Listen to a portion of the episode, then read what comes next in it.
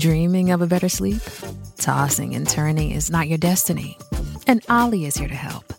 OLLY invites you to sink into sweet, sweet slumber to improve your mental and physical health and overall wellness. More than just melatonin, OLLY's ingredients help you unwind your mind for a delightfully dreamy drift off. Sleep is on the way at OLLY.com. That's O L L Y.com.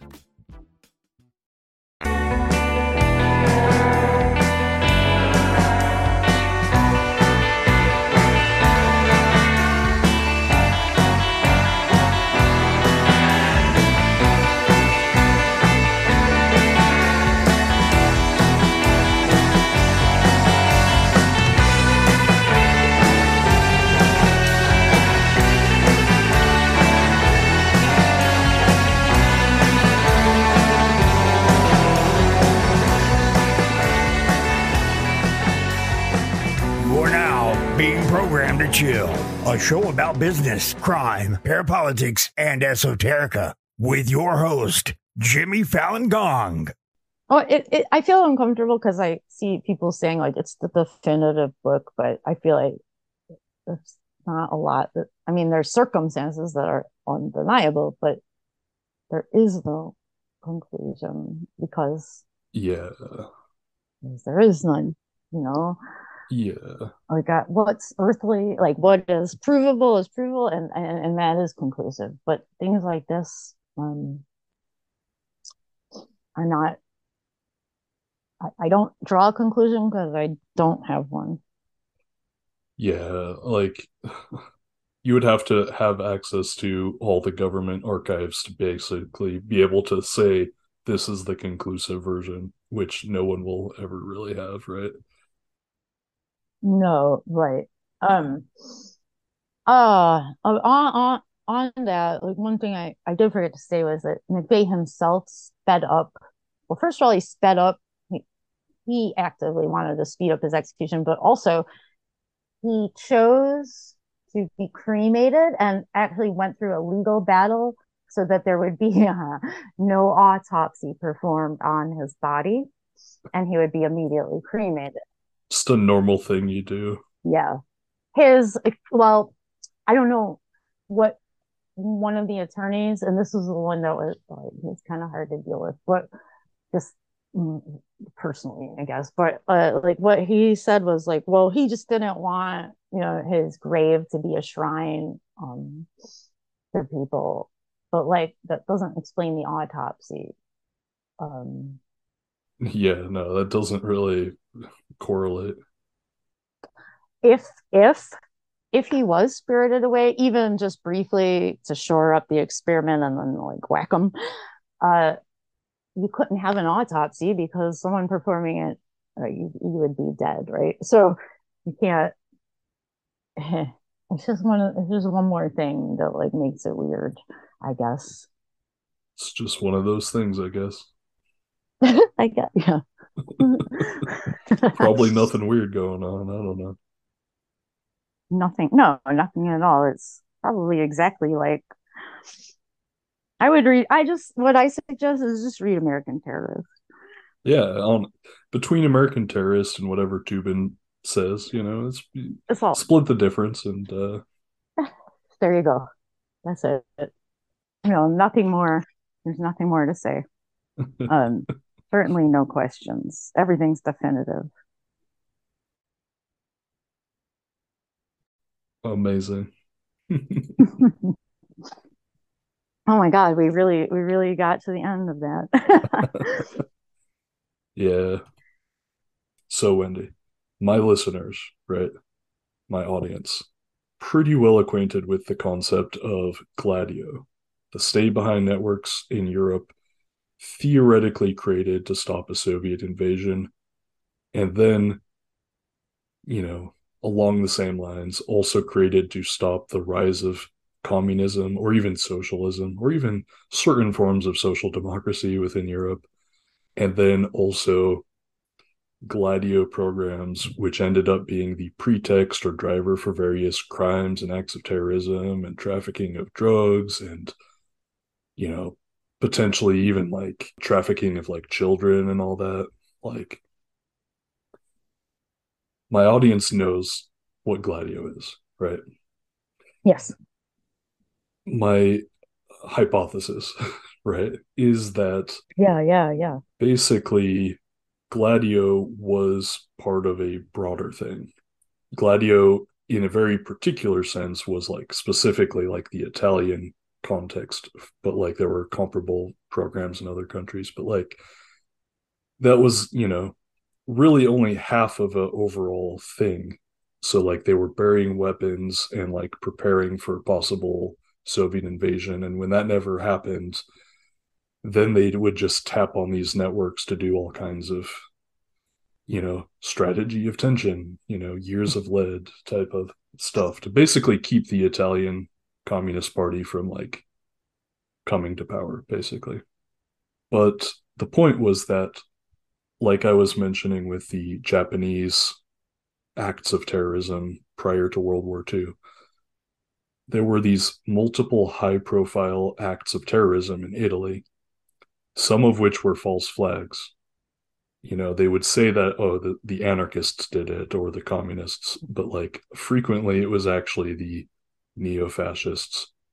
But the point is that this created such a, you know, cauldron of instability that like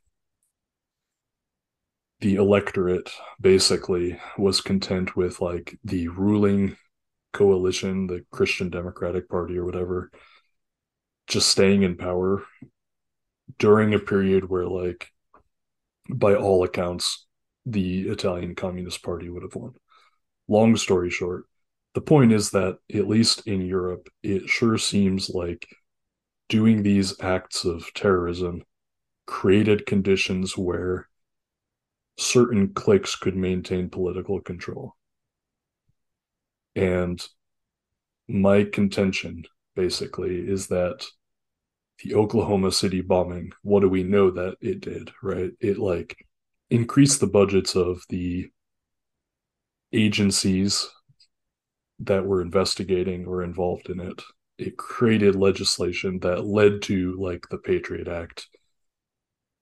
It's, you know, created the idea of like right wing terrorism. You know, gr- granted, like there was a pre-existing like notion or whatever but it like gave a new boogeyman for people to be afraid of it created all these pretexts for a certain clamping down on the right and on the left it was leveraged you know as well like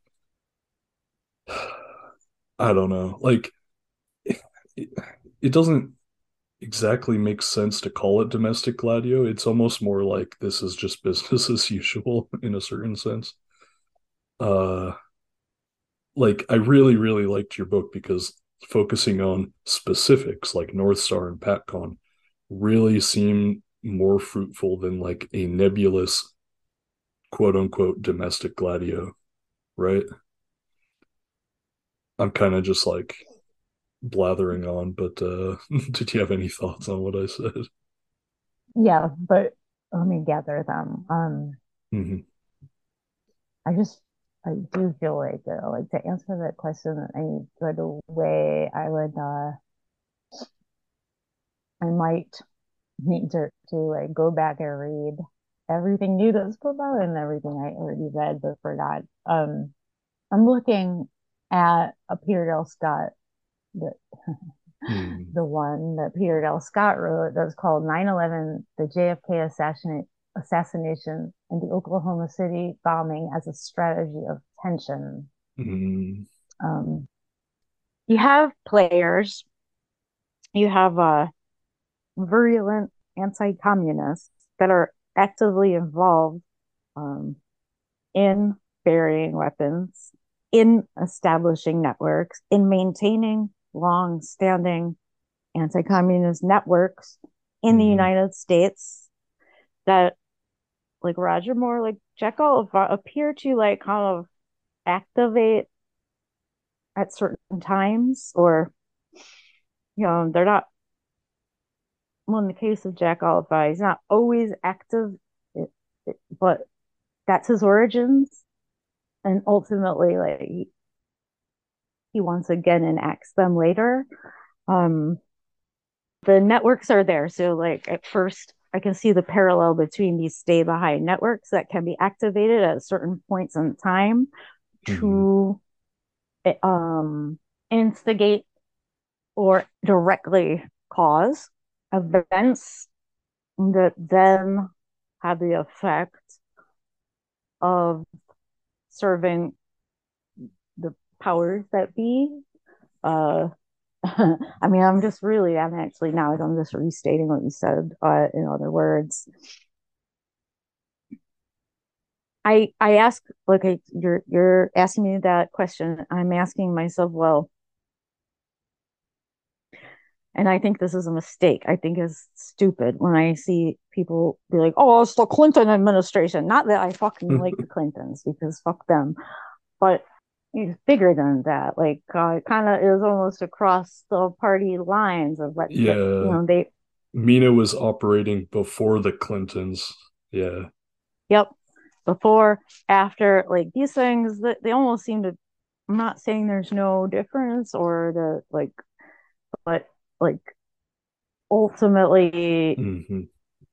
they all it's power right? It's not even necessarily always politics it's power. Or it's not politics as we as united states citizens that are told to vote understand power. It's the larger conglomerate like they can get together and uh impose more control and make more money together. They can they can come together sometimes. It's almost too big for me because they passed the the Effective Death Penalty Act of 1990, Anti-Terrorism and Effective Death Penalty Act of 1996, and they shored up kind of cog continuity of government. I don't know how to make the tie between um, the domestic aspect of this and then how that I can apply it because the, only way I could apply it is like uh, if they blame the left, it might make sense, right? But in to put the to you understand like I guess where I'm struggling here, like um they blame the right. Why would they blame the right? Well, it could cause panic and panic is good because it leaves people in a disoriented state where mm-hmm. you know they'll go with for they'll go along with anything but it doesn't necessarily it's not blamed on the left right so i don't know how to uh but it's it, it is involving the same network like a, a or or some iteration of it but in the united states you know i've already mentioned but like in the case of japan basically center right forces were leveraging far right forces to push things to the right through acts of terrorism basically. And it's not because they wanted far right like it's not because they wanted an ultra nationalist or ultra fascist world. They wanted a center right world that they could control. And i feel like even though these are basically like networks of like anti-communists. Communism has not been a major threat in the united states for quite some time. So what's the other more relevant threat would probably be like you know the right. So like that's why i think for one thing they're a convenient scapegoat for a variety of reasons right? They like weapons and bombs more for one thing and yeah, I feel like I'm not even being very eloquent right now either, but it's a very tough question, so I don't know. It is it is a tough question. I'm actually I'm gonna send you the link. We just you know not that I'm gonna send you the link to the Peter Dale Scott. Uh, mm. I forgot. I mean, I read it and I know I liked it a lot at the time that I read it, uh, but like uh he does go into it, and like just obviously I'm not going to sit and read it right now. Um, and also, all I would be doing is like repeating him. But it right, okay. So if you're saying that it it just moves the goalposts, right? It moves them more. Mm-hmm. It moves the goalposts. And then, well, here's another angle too, right? Like mass trauma. Like, you know, they were studying the effects of trauma. Yes. What would mass trauma do? Turns out it does a lot. It makes a population more docile, actually. Like, okay, well, now we're cooking. Oh, what's that? Dr. Jolyon West has like a trauma like response thing going. Like, okay, like maybe they're studying that. Maybe they already know what it's going to do because maybe they already did the same thing in Italy in the 70s, you know? Yeah. I mean, look at 9 11, right? A lot of people that would have been anti war, that would have been hmm considered themselves considered themselves, I don't know, progressive or whatever, all got like they were traumatized to the point of like this, let's go get them. You know, that it it it, Mhm. it like you said, it makes people pliable, it makes them more suggestible, and that operates on the level of the individual as well as the pop groups. Yeah. But like, I think you're right. Like, look at 9 11, look at, you know, these other examples. Like, this is what something like that could be. People that uh, uh were like, we don't want uh, more legislation to allow surveillance, and we don't need um a further budget for these agencies. Like all of a sudden, we're like, we need to please per, we need to be protected please like we need to get these guys. And so okay so in the temporary like in the in the um, in the moment you think like yeah we gotta um contain these kinds of people. But like as you see like that comes back around. No matter who's in power it comes back and it swings back around Mhm. um to be used on whomever whenever um it, it legit it almost in some way it legitimizes practices that were already going on like uh retcon. it legitimizes them um post right like uh in, retroactively legitimizes them so that it never becomes a question why are why is there a multi why are there several multi agency quote unquote sting operations that lead to no arrest happening uh, to the point where there's like in any one fucking Aryan Nations meeting half the people are on a payroll Mhm. how um like it doesn't have to be justified because the Oklahoma City bombing justifies it in in uh retrospect or in justifies even past ongoing actions leading to the Oklahoma City bombing and then makes further repression and um, budgets legitimate.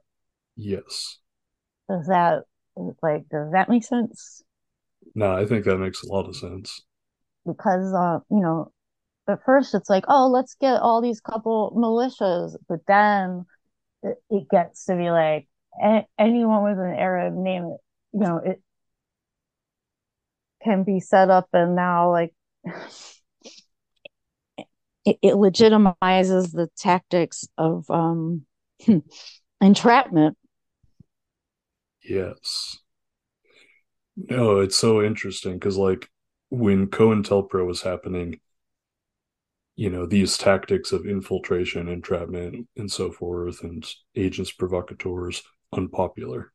And then, due to several events like the Oklahoma City bombing, then, you know, there was more acceptance perhaps of these tactics. And then by 9 11, people were actively Mm. wanting basically COINTELPRO, but against Muslims who, like, vastly didn't deserve it, you know? Like, there is that Mhm. marked change in, you know, public perception of like these tactics, you know, moving towards approval, right? And and, and right and like less less criticism right less hmm to, to the point where it's, it's just like um only only much later only after like the fervor of 9-11 stops to even academics start to look at this and be like whoa um how come every terrorist plot is you know what conspiracy theorists on the internet knew but like how come every terrorist plot ends up involving the fucking an informant, an agent, a plant. Like, why do we keep reading Why? the phrase "the shooter was known to the FBI"? yeah, how, um, but the scare tactic, unfortunately, I don't, well, like, I guess I'm not susceptible to being afraid of a terrorist attack. Uh, uh, it's just me. But like, why, like, why does that, like, it, the psychological trauma, especially of 9/11, but before 9/11 is Oklahoma City, and it was hmm uh, nationally devastating. Like, God, it, it was probably very hard for people to see violence come home on that scale here. Like, and Mhm. it was a spectacle, right? It's like, uh, it makes her good. The optics are good.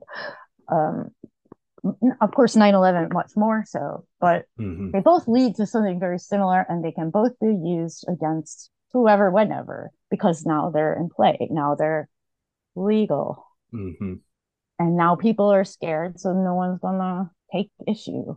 Or it'll be a long time before they do. Because like if you've ever been punched in the face or you know, you know, you know, like you're kind of just dizzy for a minute. You're not Yeah. critically thinking. It bypasses that kind of trauma, whether it's visual or actual being, you know, I don't know, punched in the face or something like it. it at least momentarily, it bypasses your, uh, your ability to be like, um, to make sense of things and to think critically. I think. Well, it's funny you say that, right? because, you know, not to always trot out the Japan stuff, but like Japanese No, no. army officers, you know, or just military officers would frequently slap their subordinates. And then I recall also reading about MK Ultra studies where basically getting slapped or hit basically does, like you said, short circuit your brain. So, like, for at least a moment, you're susceptible to a certain type of reinforcement, typically like an abusive or negative one. And that's, you know, Mhm. it's not like abusive people hit people purely out of sadism or whatever. Like, that's an element, but like, they also do it because you can basically control people within certain parameters that way. Like, it's really fucked up, but it's like basically a type of brainwashing. Oh yeah, it's just not as as structured. But but but going back to bank robberies, like one of the things I learned in that class was like, um, first of all, you have you have crowd control.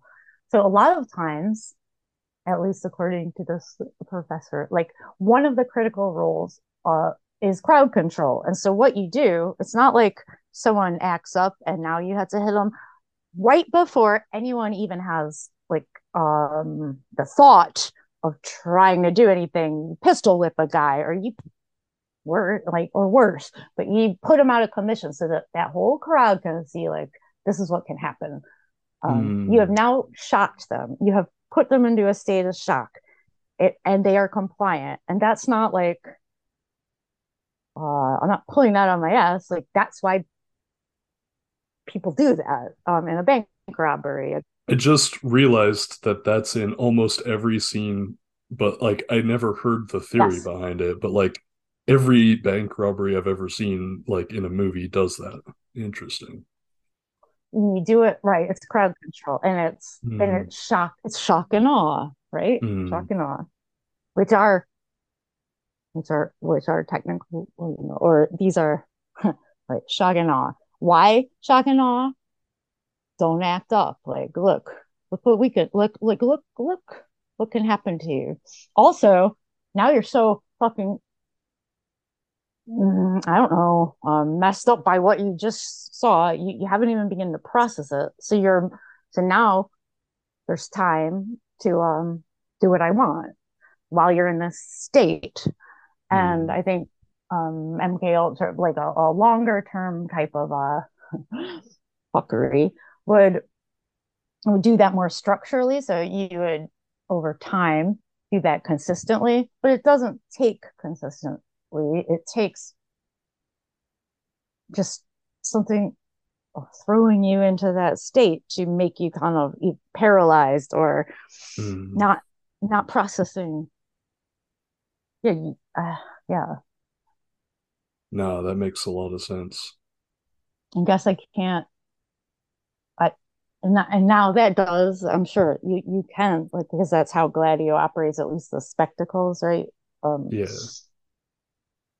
Hmm. I'm sure, like in the next few days, like every couple hours, something's going to occur to me, like, oh, uh, like this conversation is going to continue on the to like pop up in my head, but that's okay. That's, that's that means I need to think about it. Totally.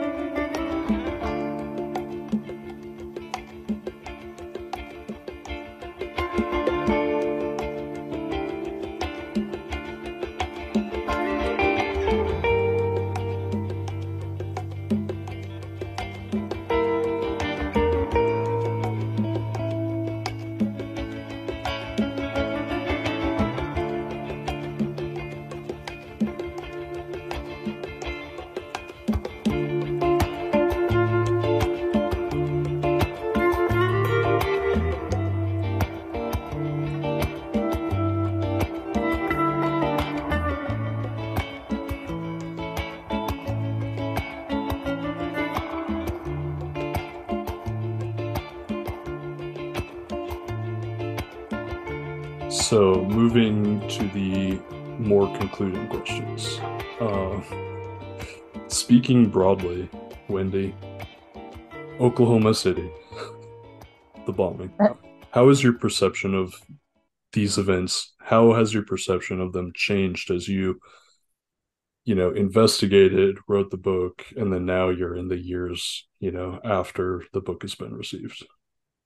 Well, so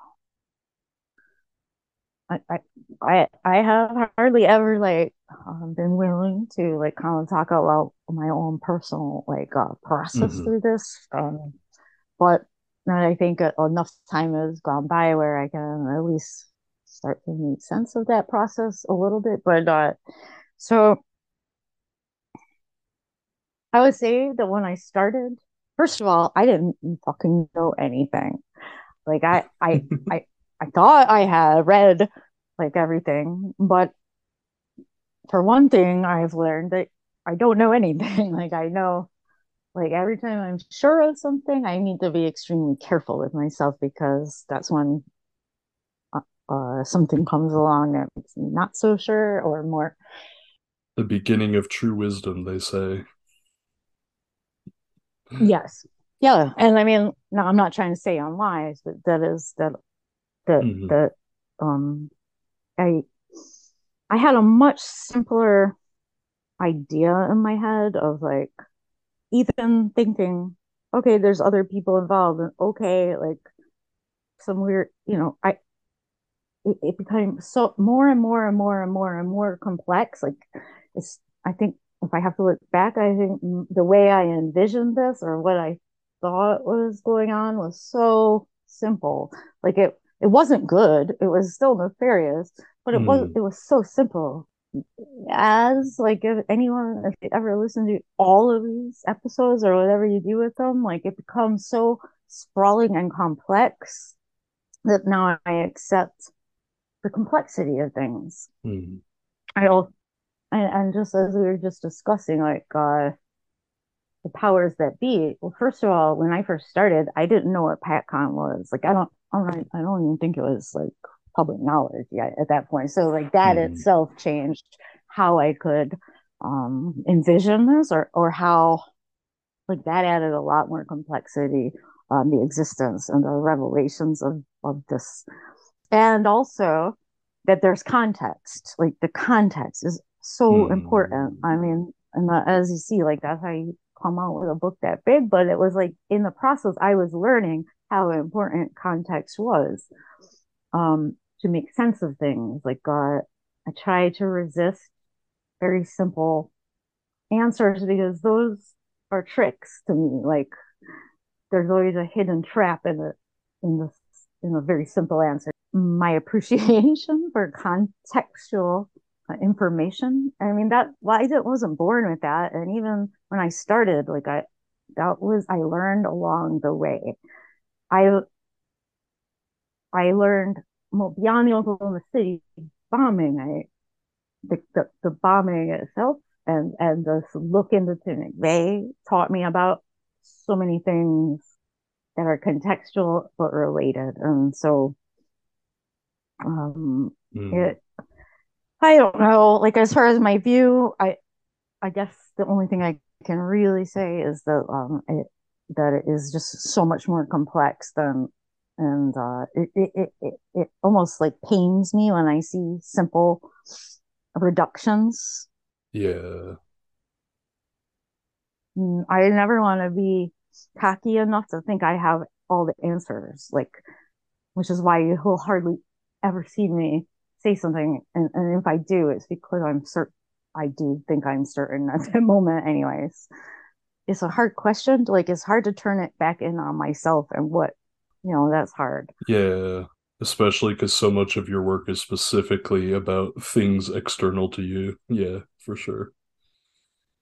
Um, It like your book kind of reminds me, and this is sort of, you know, what you were saying, like like you can tell that like you were learning and like by the end of it, I feel like w- it would be grandiose to say like this is how the world works, but like your book very much like gives you a good start to understanding how the world really works, right? Maybe I'd phrase it that way. Yeah, it get me. Yeah. I mean, look, just even first of all, can I let, let me just really quick, like, are you saying that you could see me learning through as you read through the book? Well, no, that's that's not totally what I meant, but like I mean, because that would be true. If you if you picked up on that, that would be true. I just you pointed out like the early parts read more like a dissertation and like after the fact I could kind of see that structure, but like Yeah. you know, separate from that, like yeah, yeah, yeah. Wait a minute. Now I've just like lost my train of thought here because I because I interrupted and asked you that. Um, what? I'm sorry. Say It that was you like said. um like your book is like a start to understanding how the world really works. Yeah. Okay. So right. So um. So let's say like, ah, this war is bad, right? Or like uh, there are Yeah. things called like war crimes, right? But then you, then the bulldozer so something about that, like hurt me, like, uh, and then like the body count and the shifting numbers, it, it in the Gulf War, like that impressed upon me deep more deeply how the world really works and how mm, mm, you know I, I I don't know if that is what you're saying, but that's like No, no, as far as no, I that's right. I learned like I, I'm learning as I go along. Um, I was honestly like probably teaching myself like through trial and error, like this works, this doesn't work when you go out in the field, and no one fucking ever directed me to do anything. It was like I just was had this really burning. It was like it wouldn't let me go. I, I was like, oh, my intuition, my uh, drive. It was just like pulling me and pulling me, and uh, Yeah. and I was learning as I went, and so I made mistakes. There were times I didn't ask the right questions. or you know, there but uh, I was learning um a lot, and I was learning not only about myself, but right as you said, how how the world really works. Um, not that I think I know how the world really works, but I know how that world worked, Yeah. and it, you know, um. Like there's no manual for like writing aberration, right? Jesus, no, and I wouldn't know, you know, yeah, yeah, I wouldn't know how to, as I as you see it, so it's it's hard to for me to um talk about it because it's so it's so close to me, in me. It's like I was doing it, so it, it it's hard, and maybe there's parts of it that I, I'm like, it, it it's on it's um, it wasn't an easy process. Like, and there was a lot of there were bad things, right? There was traumatic things, and there were scary things, and there were interesting things on and it, it just seemed to like I just lived in this world of this Oklahoma City bombing and and Tim McVeigh and, and I learned like geez I didn't I would I didn't know I could research like I, I didn't know what I was doing I uh I learned to research through through this you know I learned I could research I actually Mm. learned I could think in a way, in a sense, because I, I, I didn't see myself. I wasn't. I didn't see myself as, oh, you're going to write this book someday, you know. So I'm learning in the process. And I think that's well said. as far as how the world works, while I started out, I would, I was, I would class, I would say it was naive. I have also learned like to be much more guarded, um, in, in, in a sense, and that is a lesson that has re- been reinforced even very recently. Like that, um, this case has brought me happiness and, a, and a lot of learning and um, a lot of excitement and a lot of like gratification. Um, but it also has like brought a lot of pain. Hmm. Um, um, there are no, there's no reward here other than the like I can that I learned something and that I I um hopefully taught someone something then through the book. Definitely. I think that the uh repercussions, like the everyone reading it and like I think that like that is just such a cool thing. Like so many people like, you know, are touched by the book. Like that's really cool. I can't even get I I can't I can't I can't get my head around it because um you know after it came out and like it, it and like uh the whole fiasco which we haven't talked about yet but the mm-hmm. fiasco with like the the bad version of the book and the good version and, and like how much time that consumed and how much that hurt me that I had this thing floating around that was like fucked up and it didn't have to be. Mm-hmm. And it, almost in a sense that like could have discredited all of like a decade of my life, like or something close to that. But uh uh that I I in my heart, even though I was still working on the second book, I had kind of in my heart been like, I did what I had to do. I got this on paper. I put it out. I did. I knew I did the best I could.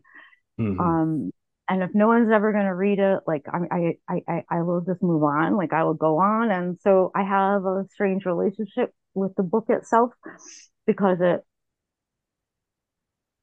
it, it didn't hurt me. The book doesn't have agency, but like I, I mm-hmm. had, I had, uh, had, I had to lick my wounds and I had to try actually not to think about it. And that was an extremely dark time after Aberration came out and all the stuff with the, the editing and, and, and the publisher, like that was, and uh, also another researcher, like that became such a dark time that I literally at one point I was like wouldn't get out of bed almost for a year. Like I mean I got out to go to work, but I mm-hmm. shut down. I I had quit playing video. I used to love to play video games, PC games specifically. Nice. What are we talking real quick? oh God. Listeners would crucify me if I didn't ask. So I'm gonna say, like, let me make it clear. I only, I, uh, I don't know. I had some boyfriend. I, it, it just became that I only liked PC games. But uh, this is, so, I'm so embarrassed. I played Ultima Online. I actually, I, I played it, played it. I had to give it up so because I it came to the point where I would be sitting like at this point I'm an undergrad, but I would mm-hmm. be basically not doing my homework. I would be sitting in the chair for two days straight playing it, and, and it came to a point, and this is before I was working on the bombing. At that point, I was studying Arthurian literature, but uh, nice. uh, I, yeah, it came to a point where uh, I was like, I can either go to school or I can play Ultima. Like it, it got really bad, so I I gave it up and uh I wouldn't touch for I mean I played other games like I played Civ, I played um God uh, you know, I don't yeah. know. I I did like RPGs and uh I loved Ultima Online and that became the model. Um Baldur's Gate, I love Baldur's Gate back in the day. Um Oh yeah. uh, See, this confirms my theory that like people into this sort of thing are basically junkies, but like they just find a vaguely more productive hobby eventually. no, it, that is uh, very, very, very, very true. So at some point, I had come to, I, I, I just knew, like, I'm like, I can either die in this chair playing video games. Gosh, there was another one that I really loved, and I'm blanking out on the name. But anyways, it's kind of like a war strategy game. But um mm. and I think that those things are useful in certain senses, like as far as being able to manage resources and stuff. Like there's some practical application that, but like it, it did occur to me like you got a choice. You go to school or you, you play video games. So I gave it up and I gave it up for I would not go near video games. But after Aberration came out, I, I, I just like felt first of all, I never thought beyond aberration. That was I put every huh, and I I sacrificed a lot. I I put everything into it. Like I was gonna finish this and I might die on the day it was done, and that was fine. And I didn't think beyond it. So when it not only comes out, but then it's fucked up and like everything that that that happens then like and then with the, the all the researcher like it, it it was so dark. I just didn't get out of bed. Um, and I started playing video games again. And that went on for about a year. And I, I, I was still doing like work and I was still researching I, I mean work as far as I was still researching, I was dabbling, but I wouldn't go in the field. I did not want um I didn't want to engage the world. Like I was hurt and tired. And um why am I talking about this? Right, because video games. So I started playing, and then it came to a point again where I was like, well, Wendy, you can lay in bed and you can play fucking video games and eat, or you know, or you can be alive and, you know, like come back into the world. Um and, and that's been a process actually. And so what I want to say, because you were talking about people liking the book, I I, I already thought nothing was I, I never thought that people would read it. And I, I still just am like kind of amazed. So I'm happy. Um, and I'm happy because what I wanted for the book and all I ever wanted for the book was for it to have its own legs, for it to survive oh, yeah. without me.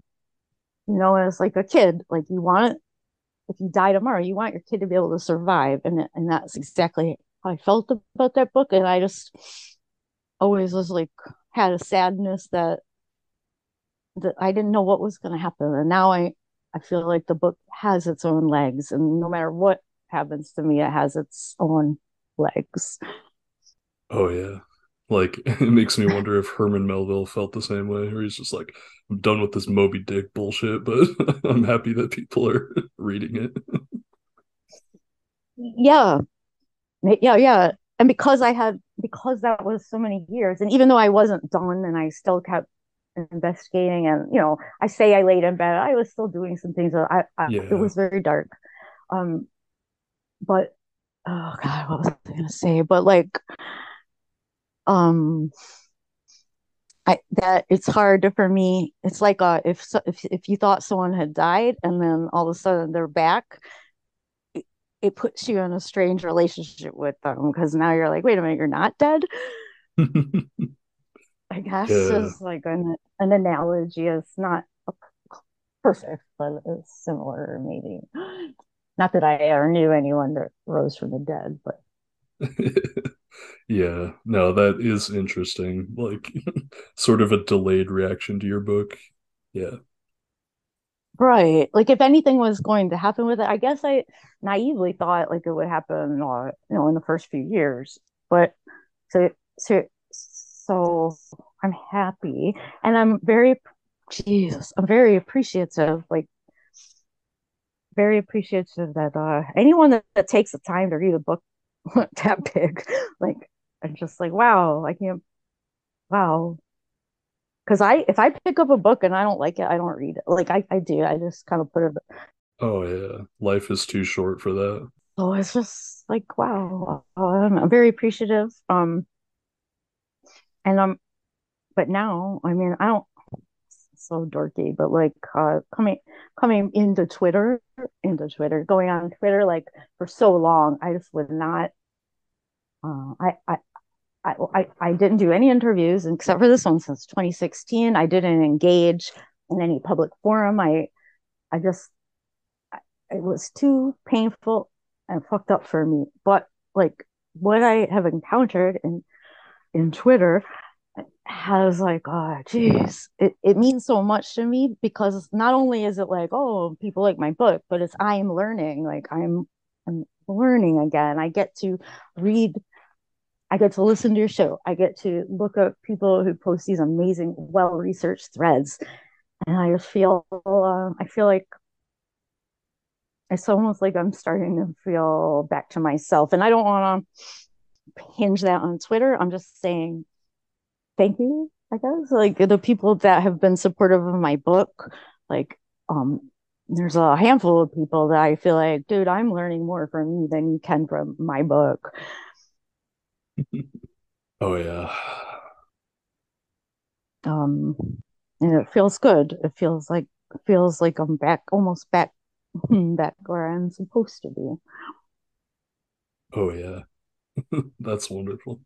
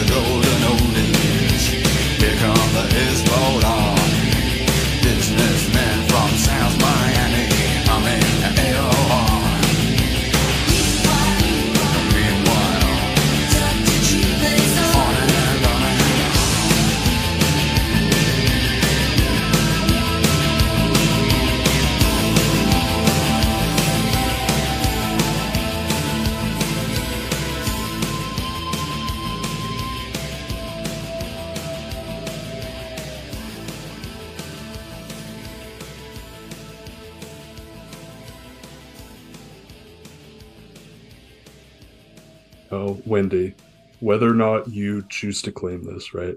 I particularly view Aberration not only as like a valuable work of history, but I also felt like it had literary merit. You know, various stylistic choices and like just like that, you know, I felt that way. Now, Wow. uh, what literary influences did you have going into writing this book? Hmm. So going into it,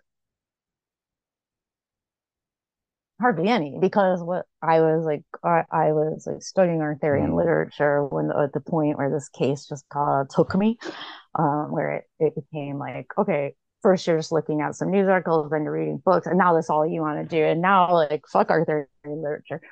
Um, Wait, real quick, let me ask, did any of the Arthurian literature influence influence any of it in any I- sense? Not that no, not that I am consciously aware of because I Okay. I just I just like lost I t- lost total total interest and it wasn't even Hmm. it's probably like only a year ago that I kind of like picked some of those books just thumb through them like I I put it aside I I uh decided uh, this was much more interesting, much more relevant, much more valid, much is Hmm. like I, I lost interest. So I if there is an influence in in it, I don't know. Other than like maybe the Chapel Perilous, like um Hmm. um having you know just general themes of like feeling like uh trials, like you go you have to go through darkness to get out. Feel like it. I I don't think I don't think it did, and if it did, I'm not aware of it. Hmm. so going in, I would say I was um there I don't I don't know that like you would call it literary influences. I was influenced by like Alex Constantine who who like he, he wrote 1st Mhm. about Calspan. Like that was influential to me and and um obviously I took that I, took that and ran with it. Uh, that influenced me, but but along the way, um, somewhere along the way, I I read Pynchon and I read DeLillo, specifically Libra, um, but, but Pynchon specifically, and and it was through the reading of Crying of Lot 49, Gravity's Rainbow, and Libra. I would say those three things, and then Hmm. later the, the maybe the works of Suzanne Treister, like that. I I because I struggled, like I really struggled. How can I write? How can I have all this mountain of shit, like all this information, but how can I um tell it? How can I? How can I make? How can mm, how can I narrate it? Um, I I, would say Pynchon and DeLillo, specifically DeLillo's Libra, were became influential, and that was kind of a moment where I'm like, okay, you don't have to have all the answers. You don't Yeah. have to claim to have the truth. You can leave ambiguities when you see them, and it can be somewhat poetic. Um, uh, themes like so there's themes of paranoia, themes of like nah, people not being who they say they are, being multiple people. Um, so certain themes um, in those works, I guess, influenced me and, uh, and and led me to understand that I didn't have to write a book in the same style as every other book or every other, you know, I didn't have to do it that way. Um, something in their poetics deeply moved me and deeply influenced me, and that's why their quotes are included in the book. Um,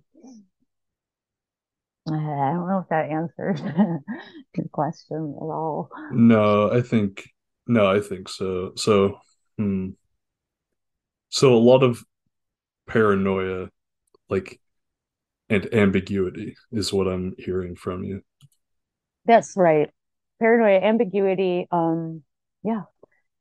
The um, but also the so, like interconnections. So like I also and I'm not saying like like the Deleuze Guattari, like but the the the rhizome, the idea here. Yeah, I actually did um think about that part a little bit, the idea of the rhizome.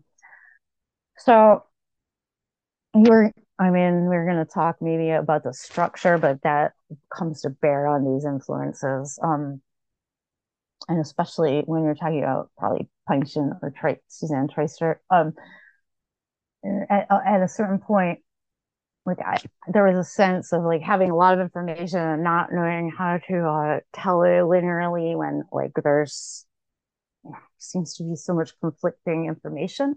Um,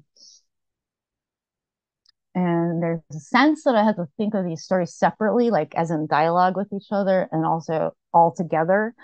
But it became very, very confusing. Um, trying to get it into a linear format uh, was Mhm. torturous to me. And I was like, actually, I didn't even know there was a point where I'm like, I don't even know if I can write my dissertation because I can't put, I can't package this. Um, but um, from my earlier days in lit theory, I had a professor I really liked, like in undergrad, and I took a lit theory class.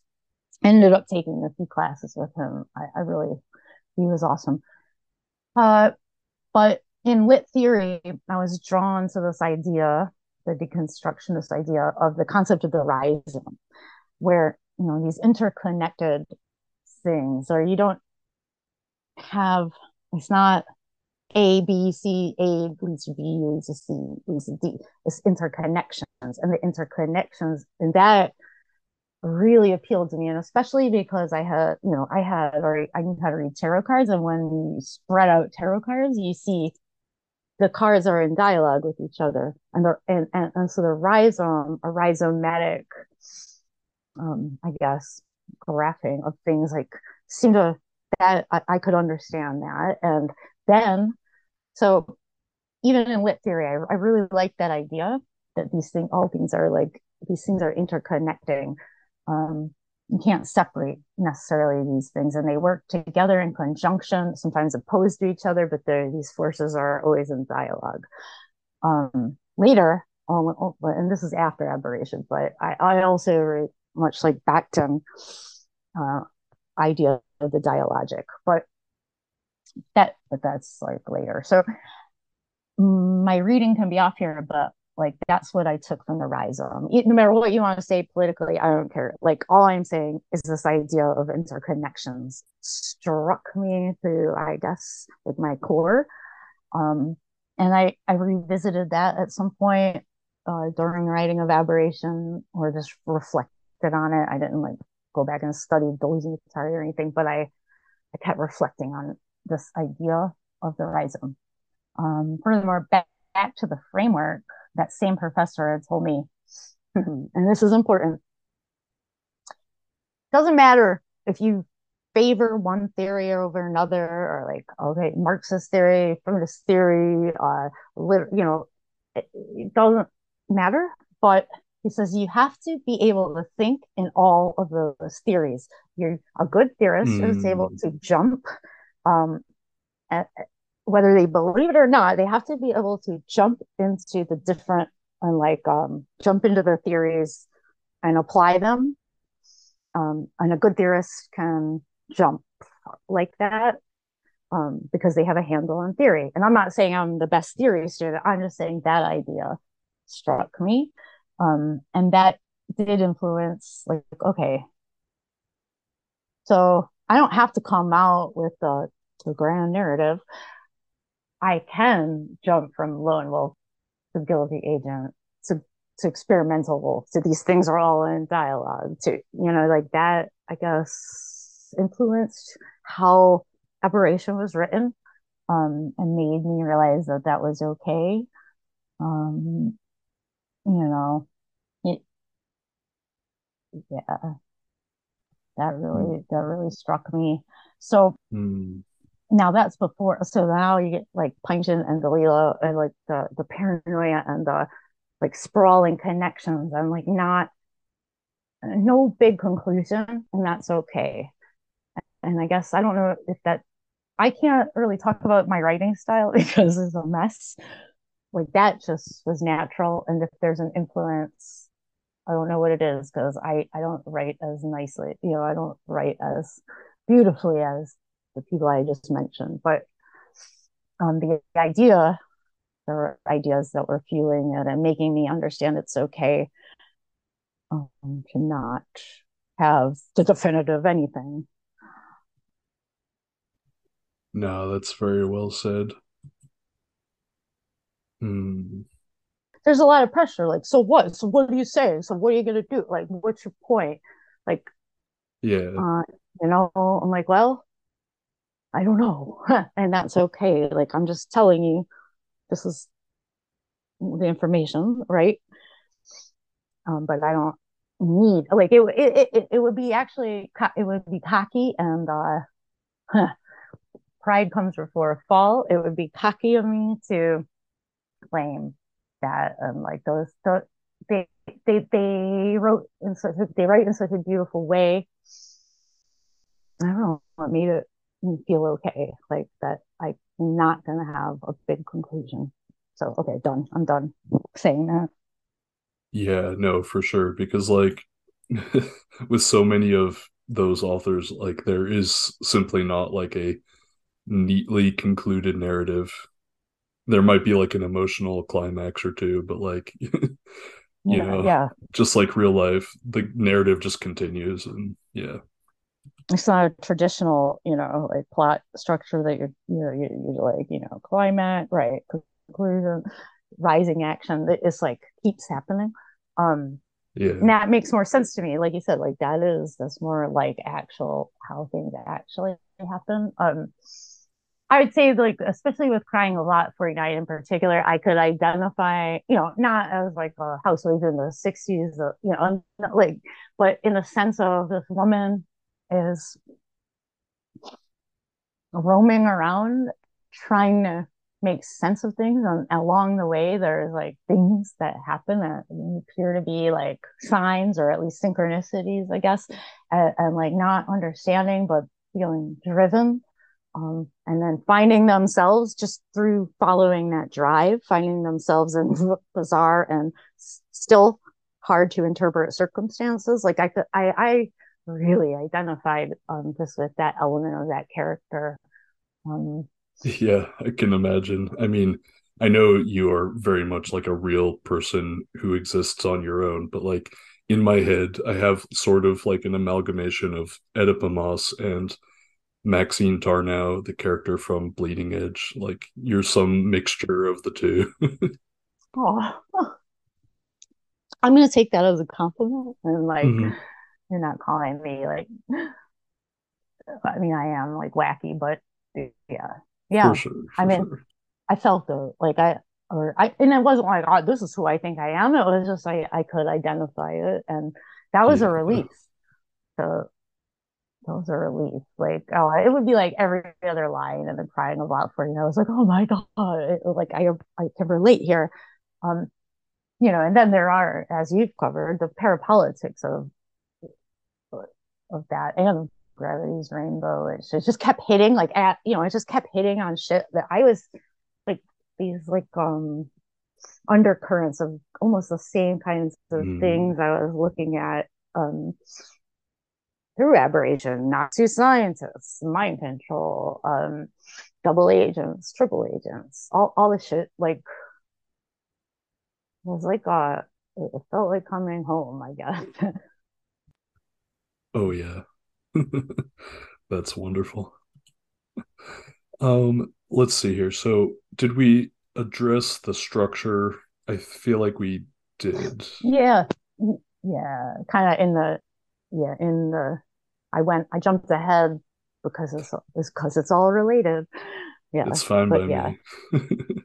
Sorry, one thing I would say is like I do apologize because the book is top heavy, and the book was written over a long period of time, and then again rewritten but it like continuously revised maybe but like um in the beginning i think the language is dry. And at that point and especially in the beginning i was writing for my professors. But i mean i was writing for myself and i wanted it to like convey but i also was expected to have a certain voice or tone.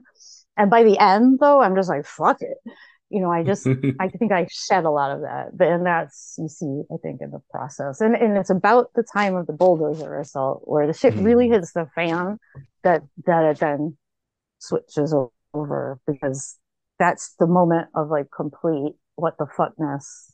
Uh, Yeah, in- yeah. it would almost be like weird to maintain that tone after something like that.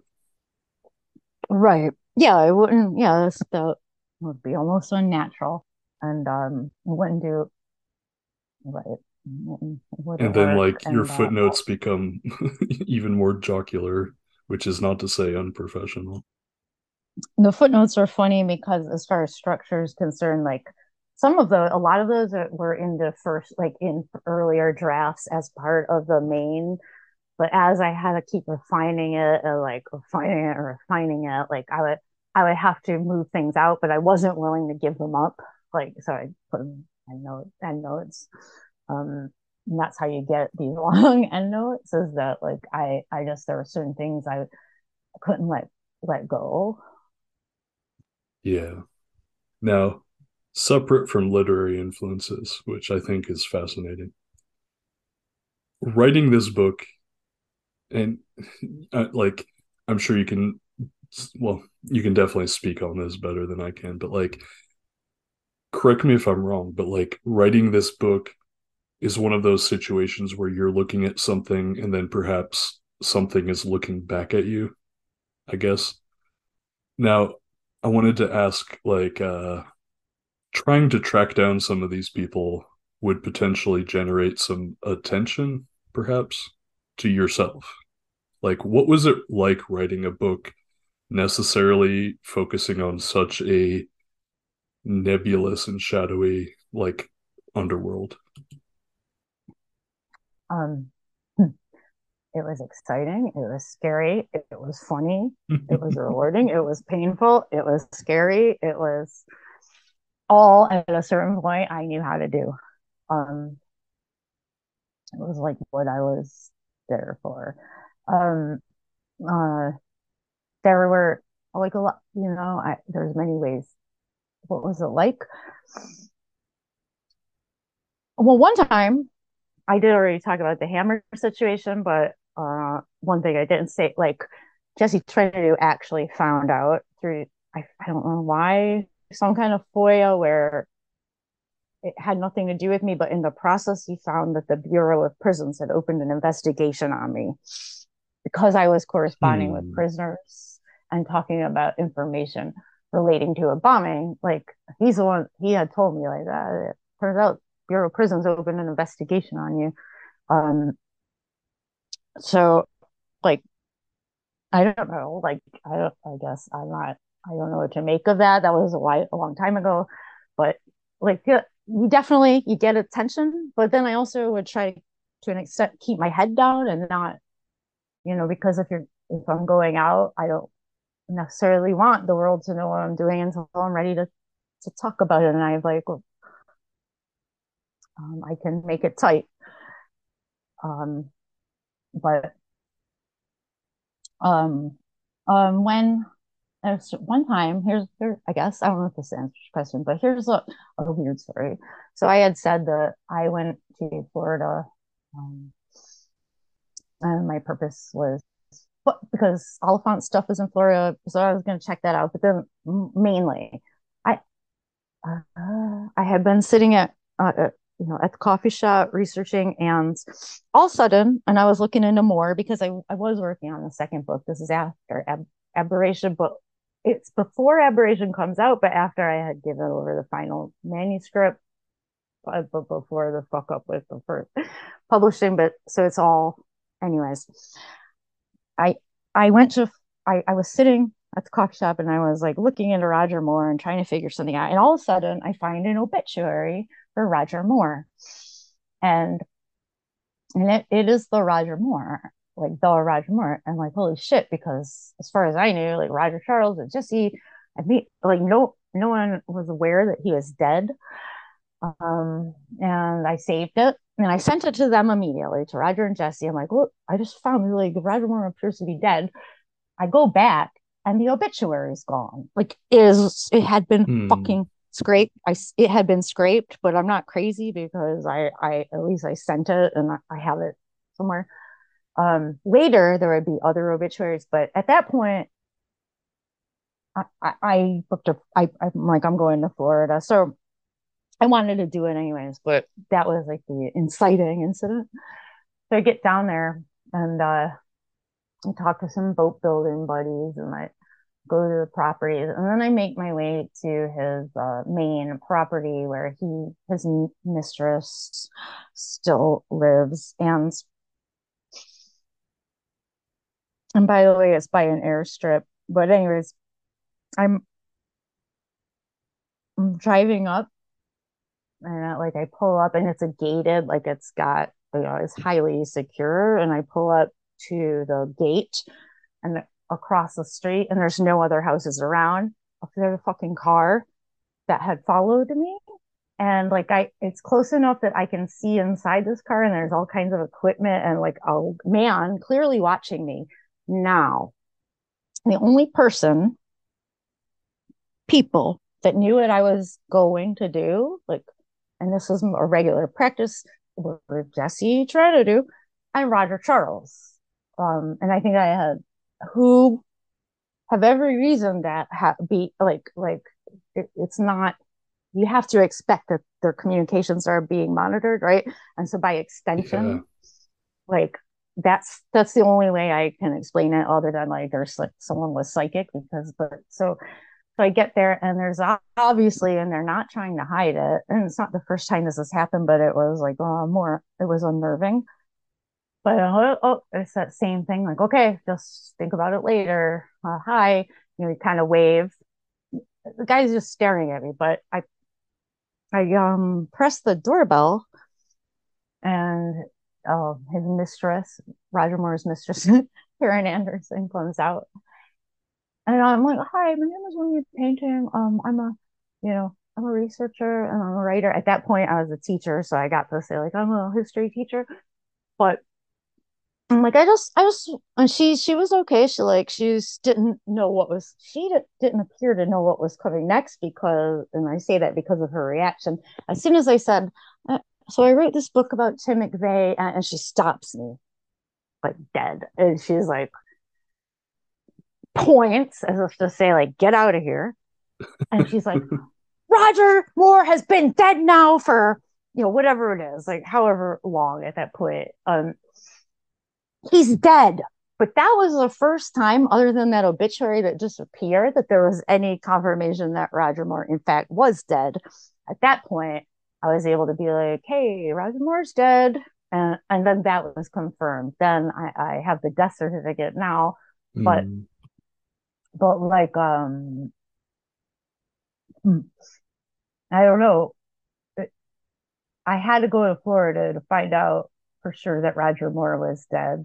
And it came through this woman screaming at me and like pointing for me to get out while there's a car, a black sedan, obviously watching me. Mm, oh, okay, so what was it like to write the book? Well, that was both exciting, scary, and in retrospect, it makes me laugh. It was funny. Um, uh, being told where bodies might be buried, which has happened now more than once. It's so like there's nothing in my life that prepares me to hear something like that, and so it's just weird. I guess it was weird writing a book, having my mail being tampered with, having um, people at home like not that I know, but like clearly watching me and making it extremely obvious. And I'm going to say that probably sounds crazy, but in every instance, I have been able to have a witness to this. So other people know this. Mhm. Like my friends that no one has read my book at home, but like, um, they do know they have seen weird circumstances. They know enough to know I'm not, I guess, completely insane, like that these things happen. And they only happen, by the way, when uh, usually when I go out into the field, like those things happen in the field and uh, immediately after I come home. Um, like for instance, after I got told about the Jolly, the Jolly West thing, I come home. I did a lot of my work at the coffee shop at that time, and this guy and I would sit in the back. Usually, no one would be there. I had like a table to myself, and that was my arrangement with the coffee shop for various reasons. But this guy, as soon as I got home from that trip, a guy came and would like sit at a table next to me. Meanwhile, there's like two huge rooms, and it's early in the morning. He could have sat anywhere. He doesn't order anything. He sits at the table next to me and faces out like um towards the back window and and he would sit there and, and he'd sit there for hours. And this happened five or six times. It wasn't consecutive days but it would be like every few days this guy would do the same thing. And uh i i would go home and at the time my boyfriend at the time i would be like this fucking dude man i don't understand I'm like i'm creeped out. I like this isn't right. Uh, something weird's happening here. So he shows up again, and I, I was like, "Come over. He's here. He's here now." The the coffee shop is like right near my house. So uh, my boyfriend at the time came and witnessed this. Like he sat there and sat with me, and we just pretended like we were small talking, and he saw this guy doing this thing. He leaves, and that guy never comes back again. Like Hmm. uh, like he wasn't trying to hide it. I don't know what that was about, but I know that it happened as soon as I got back from uh from the Jolly West trip. Oh, that particular trip. Interesting. Right. Like and, and what I'm saying is like when things like that happen um at home, it's usually right after it's oh it's like almost every single time it's been right after I come back from a research trip.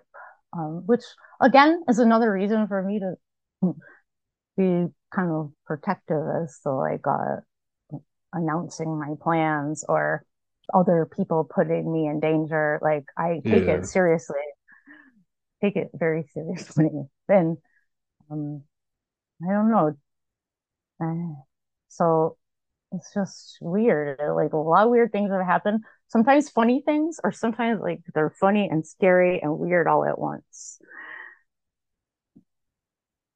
Yeah, no, I definitely. Yeah, I hear that. Hmm.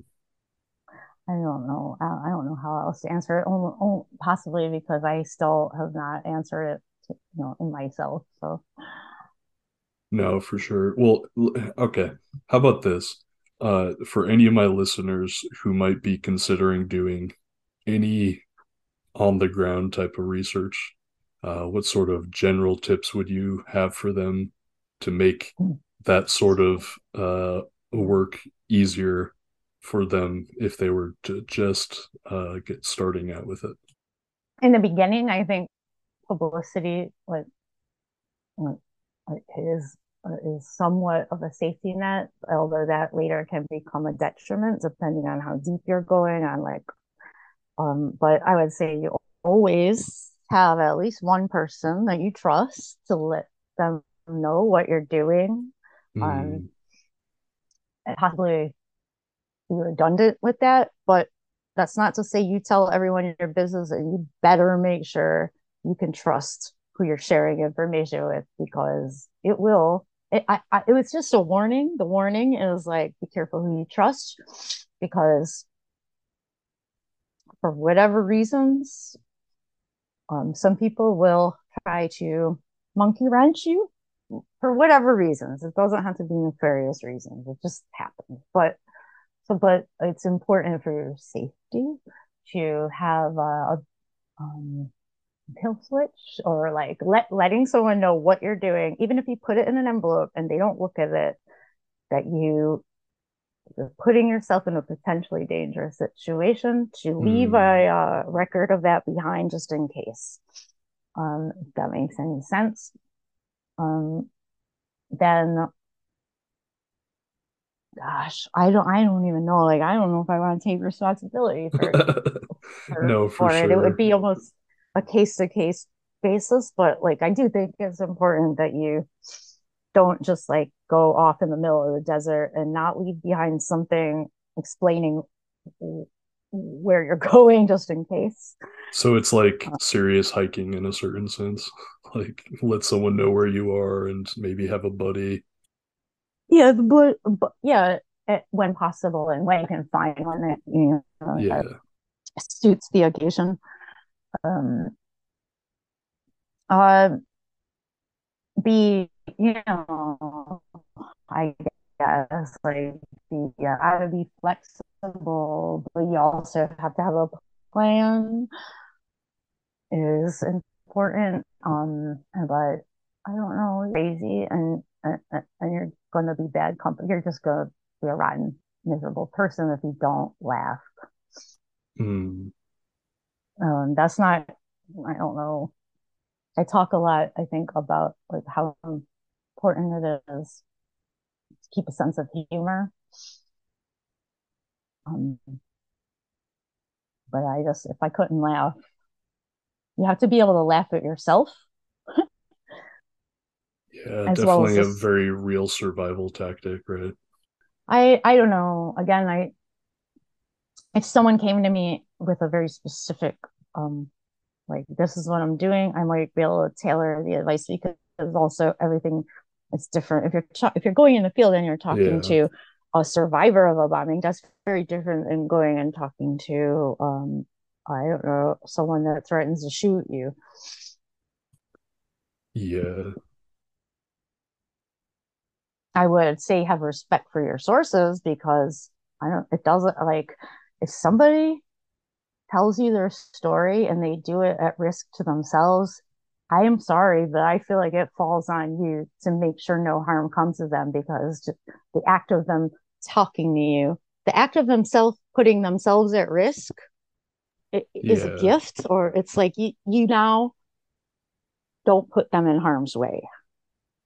Yeah. Definitely like a trust situation. Also, you know, be careful how you like interpret your work. Like make sure one piece of data isn't enough to make a broad claim. I mean, I, I don't know, like that's basic. But um you need to really interrogate your, your information. But that's not in the field. I guess that's that's something else. But um just because someone tells you something doesn't make it true. Also, people people have motives. Even even even survivors of bombings, even victims of people have motives for telling stories, even if it's just as a catharsis to help heal themselves. But like, be mindful of why is this why is this person telling you a story understanding that that's just a story from one perspective uh, i don't know uh, these are things are, that are obvious i feel Yeah, but it's also one of those things that like it sounds obvious, but on the flip side, you know, like for sure, like it's also like a thing you learned. I Right. wouldn't say the hard way, but like you end up valuing it even more, I'm guessing. i learned it through the process and i didn't have those Mhm. ideas before and yeah you learn it and I guess yeah you kind of learn it the hard way it doesn't have to be devastating but you learn because you make mistakes Yeah. So, Wendy, apparently there's more than one version of your book floating around. What's the deal with that? well um so i had a I had this dissertation, right? And then I was like, I'm, I'm going to make this a book because I, it can be, um, and not and it's not done yet. And I did not feel I had completed this thing I was doing. So, so I, so I, I get this, I, I finished this manuscript and I shop it around and like uh, Feral House offered me a deal, but uh, TrineDay offered me what appeared to be a better deal. And based on other books, um, like A Terrible Secret, the one about Frank Olson, uh, um, and some other books, I was like, wow, you know, I'm really impressed by this writing, by this editing, by this um, presentation of material. Um, and and I just was again, I was very trusting. Even though I had done all this field research, I had never, never, never, never dealt like with this type of a like book. I've never sold a book, right? Um, and I wanted the book to live, and I thought like, okay, well, I didn't even get an agent. I just I cut I made the deal myself, like signed the contract. So give give over the book, and um, some I get I get assigned an editor, and I I think we spoke like twice, and several many months, many many many like possibly up to a year. I would have to pull out the timeline of this, but like a long time went by, and I just assumed this editor was editing the book. Um, and then one day I get, um, I get actually a phone call saying that that editor had went insane and was um, locked in a like involuntarily committed to mental health facility Mm. I don't know what I okay, like I don't know why. I hope it wasn't my book that did it, but like that's what happened. so like that was like what the fuck? Like this was, you know, I'm I'm sorry, but this was supposed like what now what? Like uh, so many months have gone by. Now what's going to happen? But um, and then I a new editor was appointed, but this person had no editing experience. I was like, well, what you know, like what's the experience? Well, they're literate but is that what they is that what they yeah said? that no that's verbatim like holy crap yeah no well they're literate they don't they don't have any editing experience but uh but so like it gets worse okay uh i i guess you know like you you've pub you know i trust you like i guess i trust you publish all these books right but like i did not understand that the editor whose book like the reason i even made this deal was because of books that editor was long gone. I did not know that. I didn't think to ask either, by the way. And I didn't have an agent. So like you know, there's all kinds of problems that are my fault up to the point. So um so okay, so this new editor whose qualifications are they are literate is appointed. And can and I just sent, say real quick, yeah. like it shouldn't really be on you to like there should be like and I know you know this, but it's like you shouldn't have to be suspicious of like like it's not like yeah, yeah, yeah. Now I know, like now I've I've I heard I I like enough people have said like oh they have they have nightmare like they have also had like horrible experiences, but my experience wasn't that an editor chopped up or gutted my book because I would have fought I would have fought them like I would have, you know, I would have died before I let that like to gut the book. Mm-hmm. But what, you know, like, but those are the kinds of um, things I hear from other writers sometimes, like uh, editorial nightmares is that, oh, the whole book was gutted or changed. What happened in my case was a little different. Um, yeah. Um, but I didn't, I didn't understand yet. But um, this new editor sends me the a digital like word a word document of my manuscript back and first of all i realized that the editor that had went in, in, insane or whatever you want to say i don't want to offend anybody but that had that went insane that they had done like really really really weird things to the book like shifting chapters around like in ways that don't make sense and it kind of you read aberrations so it's like almost like a jenga puzzle. If you pull one piece out here something way over there now doesn't make sense. Like yeah, like barring some stuff early on in the book, which could maybe be in a different order. Like none of the yeah. McVeigh stuff could really be in a different order. Like it literally could not be. I, I, right. I agree. And and yeah, there is and there are like there are redundancies I could I now like as I had to read it over for this, like I was like, ah, I would do that slightly different, but but the meat of it is that and that's why it was hard, you know, very painstaking to write is because of that Jenga puzzle type of um, scenario with the information. You pull one thing out over here, it's not going to make sense anymore. So but what this person had done was to just shock like weird, like put the shooter section in the middle, you know, like things that don't fucking make mm-hmm. sense. And it makes and no was, sense. No, it makes no sense. I so, but what also happened was when I got this Word document back, it would crash.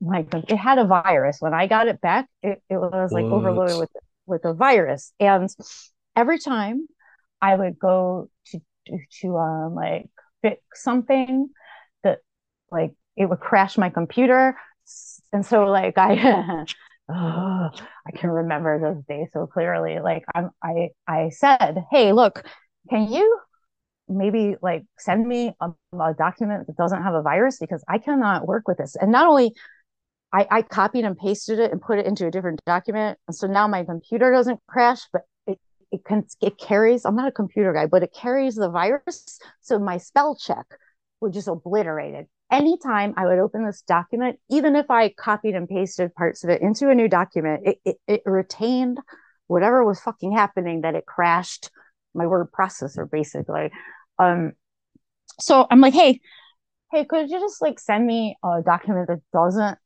have all this shit because I can't work. I can't do anything with this. my computer's breaking because of it.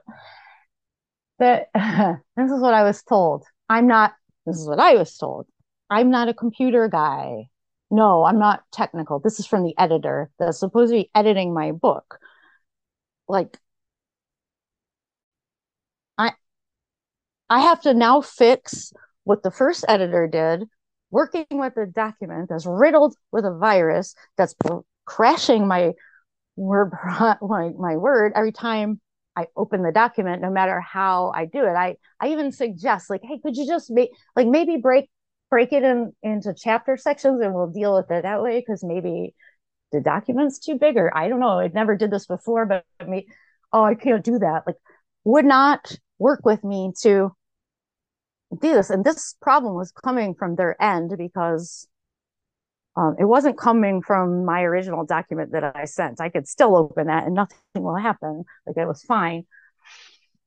Um, so that was one thing. So look, it's a big book. I type fast. I make if you've seen me on Twitter, I make a lot of typos like as I'm typing. Like I, I don't see so like there was a lot of shit uh, a lot of like weird spelling issues, but then also we, there were there were strange choices that were made. Um, but but I wish I and I do have it like it's at the bottom foot of my bed or something. But there's um parts where like the misspellings are so egregious that I didn't even I can compare it to the original document I sent them. Those were not there. Like I did not spell TrineDay, T R I N E D A A A A A A A. Like, and that's like that. I'm just yeah making an example, but like they they they and they were embarrassing because I was teaching college at the time. I was a history teacher, and how like this it it it to have um just it was every page.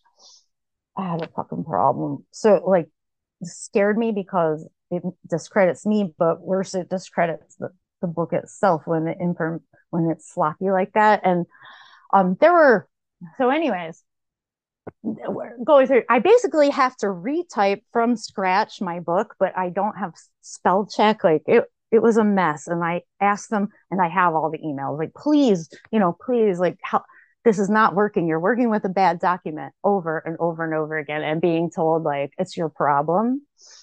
So it became my so it became my problem. Um, I put aside like I lost a lot of work. I lost you know a lot of, of a huge chunk of time dealing with this, which I shouldn't have had to have dealt with. But one day I get a proof back like uh, which is what you have to look at um, and approve and say like okay it's ready to go to print. Well the proof i got back i'm given 24 hours to accept this right? I'm working a job. I like i have you know i'm giving 24 hours of that any notice that, that i have to like inspect this. Meanwhile i have like stuff i have to do for my actual job. So i i looked through it and i saw that um like the, the things that stuck out. I didn't do a fine reading I didn't I couldn't run spell check on it because it's like in in a format it doesn't run spell check, but um there there's those like stupid things like um in the middle of the book there's a picture of McVeigh in the middle of a chapter that really goes in the beginning of the book. Like you know just there, are nonsensical aesthetic decisions that I had time to pick out. I'm like hey so they fix those and, and then now I'm coming down to like I've got uh, much less than 24 hours to approve this. There's no fucking way I'm going to be able to do this in that amount of time. It seemed okay. So goes to print. I get the I it comes out 2016. Meanwhile, I'm like obligated contractually to do a bunch of interviews. Then I get I get a batch of the yeah, which and yeah, those are not. There is a couple like Ed Opperman that was that was okay. You know, there's a couple, but a lot of them The I felt really I, I felt under duress. I mean, no one had a gun to my head, but Yeah. I felt pressure. So so but now I'm doing these interviews. Now I get a I get finally a copy of my own book. Oh my God, how exciting for me. Only to fucking realize there's pages missing, there's citations, huge swaths, pages of citations missing, which if you're me, this is devastating because I'm all I, I want is for this to be credible, right? I, without those, I could be making shit up um there's sometimes some of the books are printed upside down like It's House of Really Leaves. yeah except for right is that i Mhm. didn't design it that way yeah i haven't read that but like I, i'm assuming you need the structure of it like this Neither have I, I'll be honest.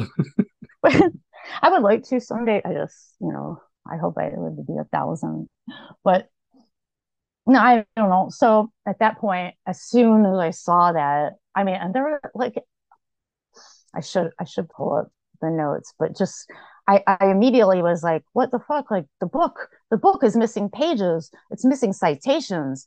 And I'm told nothing's perfect, mistakes happen. I'm like, there are, I mean, I think I counted a thousand egregious spelling errors. There is, I at one point I took and my boyfriend at the time, we took sticky notes and we went through and every phone and at that point another researcher um also is helping. Um because the shit hadn't hit the fan there yet. But you know, every other page, I put sticky notes on pages that had like mistakes, like issues, editorial issues that should never have occurred.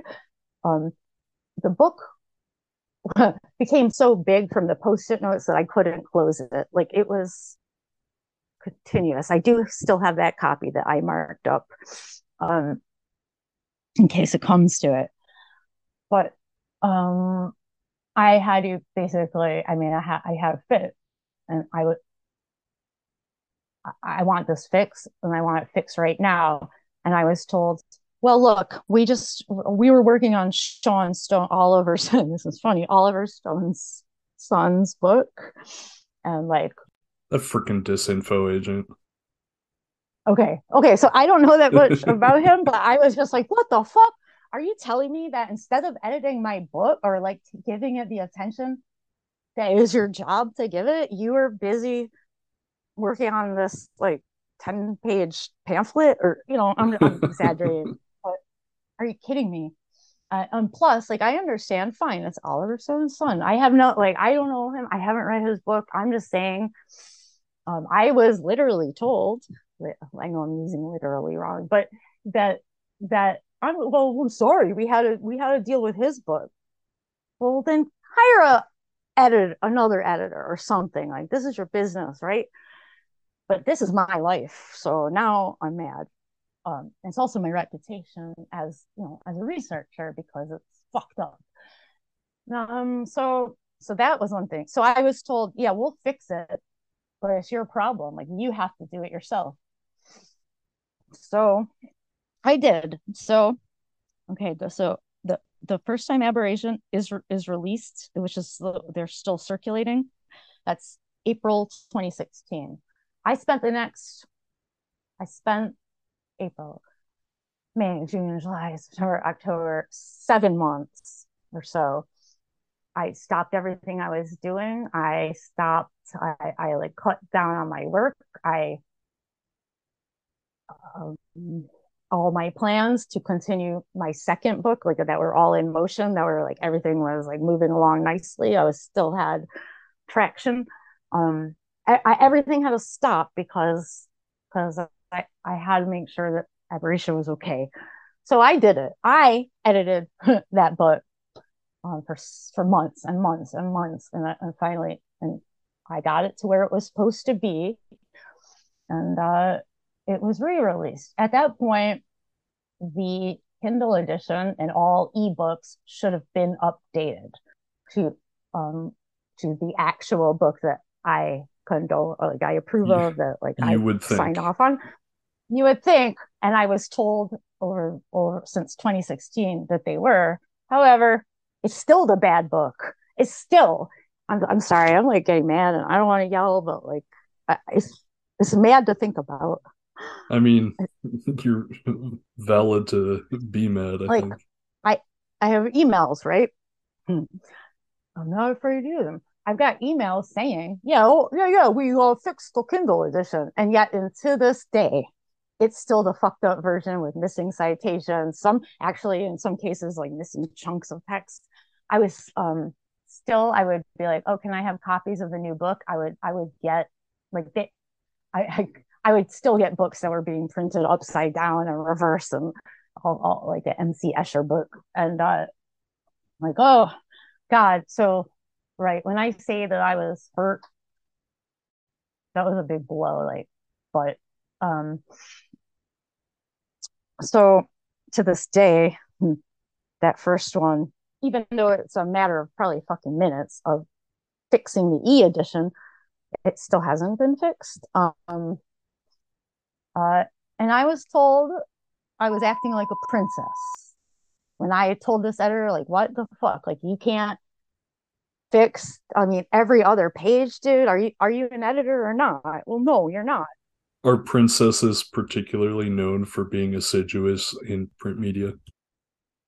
Yeah, right. I've never been accused of being a fucking princess in my life, except for that one time, which was, I mean, I don't know. It's just okay, I guess. Uh, I'm the princess of really mad. uh, and it was almost like it's so overloading, like all that. Like it, it it it exhausted me.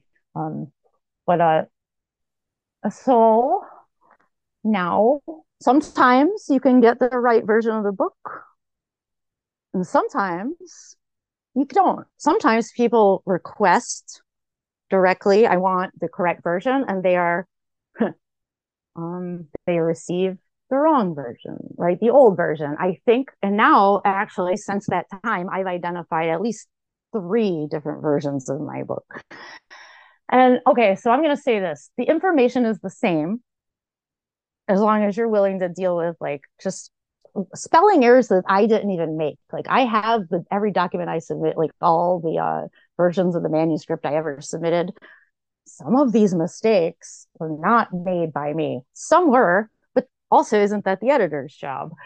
Um very basic basic stuff. Um isn't it your job not to put out a book with missing pages? And how does that even happen?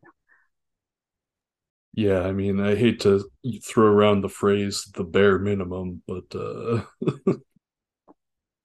to let the book now look the book's gone like has been so, like i don't know how many printings it's had now like uh, in all its variations but you know, it continues to have to go to reprint. Um, and the best the way, I like this is stupid, but like the way I can understand this is, let's say your job is to sell apples, okay? And you've got, and you're that's it. That's your whole job. Like I'm an apple seller. Give me your apples, I'll sell them. Um, and I will care for them and make sure they're safe, and I will sell them. You got 10 apples and your stock gets down to about three apples. Isn't it time to get more apples? Or do you run out of apples, sit around until like I don't know the person that owns the grove complains because it is um, numerous numerous times has been like, hey, uh, I've been being told no one can get my book anymore. Oh, okay, we'll get we'll get more. And it's like that's you. Isn't there a computer program that lets you know, or why why is that okay to let this go it just is on business. Like it's just if you're just a business person, like why is if you have something that's selling, why how does this happen? And this book has sold like like it's had to go to print over and over and over. So obviously the stock is going somewhere. So I I you know I don't know. That's I don't know if that's out of line, like if I'm expecting too much, but like just every time I think that the book is out, um, not accessible it stresses me out because because it does because my my job is to protect this book as i would protect a child. Yeah no i don't think anyone would say what you said is out of line. Yeah so like so the so i hope so that so there are different versions. Now, now the meat of the book the information is the same but um there may be citations missing. There might occasionally be a page missing. Um, I all I, I want the book to remain accessible in print form and and in e-form both and i want it to be the right book like um there's been other times where i'm been like can i have a copy of my book? I want the, the correct one right? Because i'm out of it. I gave them away or whatever. And i and i get a box of the old ones. To me meaning those sometimes still get printed somehow because someone can't keep it straight. Yeah.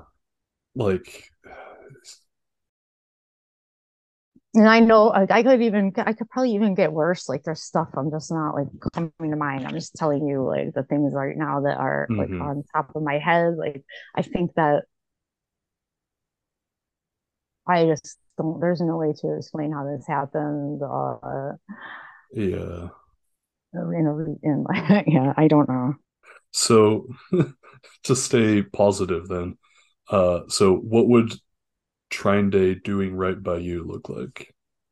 It would look like um the book. And that means the one that i edited after i was told you have to do this yourself and then we'll we'll we'll just use that one that that's the one that gets sold to keep the book in print, um, which doesn't seem like a lot to ask, and to for God's sakes to like make sure that the ebook, which is the easiest thing in the world to do, is the correct version and stop telling me it's not, or stop telling me it mm. is when it's not three times over the course of, you know, what, six years now. So, or whatever, yeah, six years or so. But you know, I don't know. That's what that that's what that would have to look like, but um we'll see. We'll see. Yeah. And then so when people ask you where they should buy the book from, hmm. uh what is the best answer to that question? The best answer is I'm so sorry. Like I'm really, really sorry.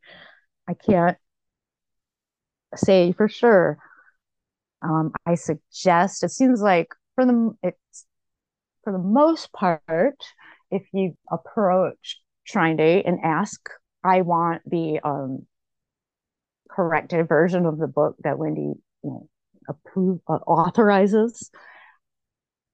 I, I, don't know. I'll say eight times out of ten you get the correct version. So uh, that's your best shot if they even have it at all, because every few months it goes like out of stock on Amazon, it's kind of a crapshoot. I don't know how many of the first are left in circulation, so I, I don't know. Well, I will say, like, basically, when I first bought the book, like, I was completely ignorant of the issues and I got the correct version. So, like you Good. said, more more likely than not, you'll hopefully get the good version. Yeah, and I think, I mean, hopefully also the the, the bad ones have.